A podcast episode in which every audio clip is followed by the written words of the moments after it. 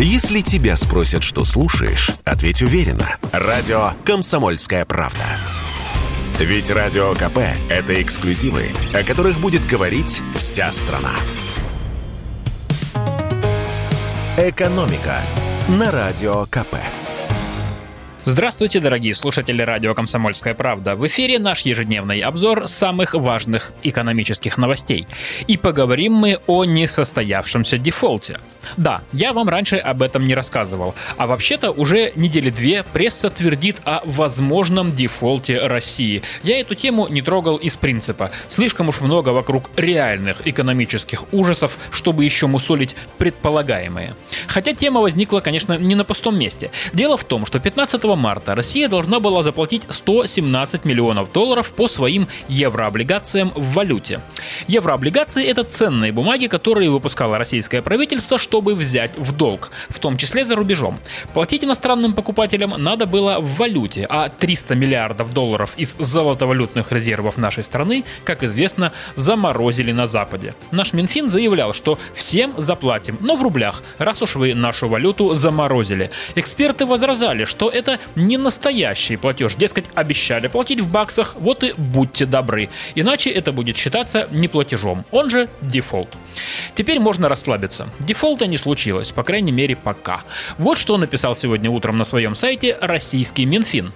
Платежное поручение о выплатах купонного дохода по облигациям внешних облигационных займов Российской Федерации в общей сумме 117 миллионов 200 тысяч долларов исполнено.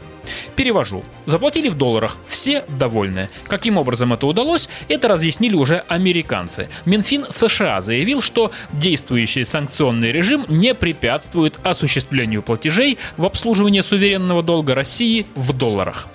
Видимо, генеральная лицензия на выплату долга в долларах была выдана Минфином США одному из американских банков, в котором лежит часть заблокированных российских резервов. Так что выходит, что часть этих самых резервов американцы все же разморозили специально для выплаты по облигациям. Но срок лицензии на выплату долга истекает 25 мая. То есть после этого платить в валюте мы не сможем. Но, во-первых, можно запросить продление лицензии. Во-вторых, впереди еще два месяца, случится может всякое. И хорошее в том числе. Давайте на это надеяться. И Поговорим еще сегодня о старом новом явлении на российском рынке. В России снова расцветает черный рынок валюты. Давайте выясним, что это за явление и законно ли это. Как известно, любые запреты наши люди обходят на второй день после их появления. Так вышло и с валютными ограничениями. В начале марта Центробанк внезапно запретил покупать любую наличную валюту, а снять со своих счетов теперь можно не больше 10 тысяч долларов. Остальное в рублях по курсу. Наличными долларами и евро успели запастись не все, и тут же возник черный рынок, но с современными особенностями. Это раньше менялы стояли на рынках или возле банковских отделений. Сейчас торговля валютой перекочевала в интернет. Появились группы в Телеграме, ВКонтакте, в них уже сотни и тысячи человек. Есть и объявления на Авито.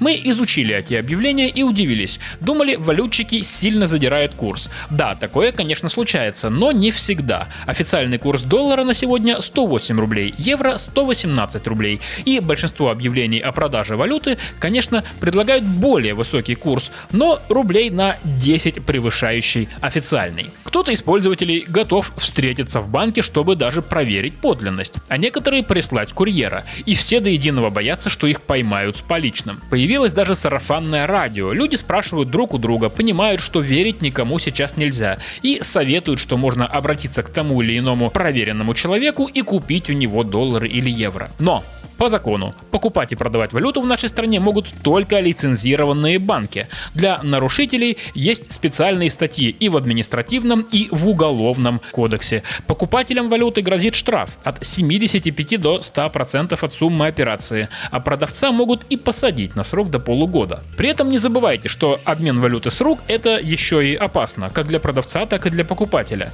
Велик риск нарваться на аферистов, которые либо подсунут фальшивку, либо вообще ограбят. Кстати, Продавать наличные доллары и евро никто не запрещал. Их с удовольствием примут в банках. Именно поэтому во всех этих телеграм-обменниках смущает обилие продавцов, а не покупателей. Это плохой знак. Наверное, единственный вариант относительно безопасного обмена, если уж очень сильно нужно, это спросить у проверенных друзей, не продаст ли кто-нибудь из них наличные доллары или евро. Возможно, действительно у кого-то заначка лежит в баксах, а деньги нужны здесь и сейчас. И тогда можно купить по взаимовыгодной цене, не переплачивать и не рисковать. Если тебя спросят, что слушаешь, ответь уверенно. Радио «Комсомольская правда». Ведь Радио КП – это самая топовая информация о потребительском рынке, инвестициях и экономических трендах.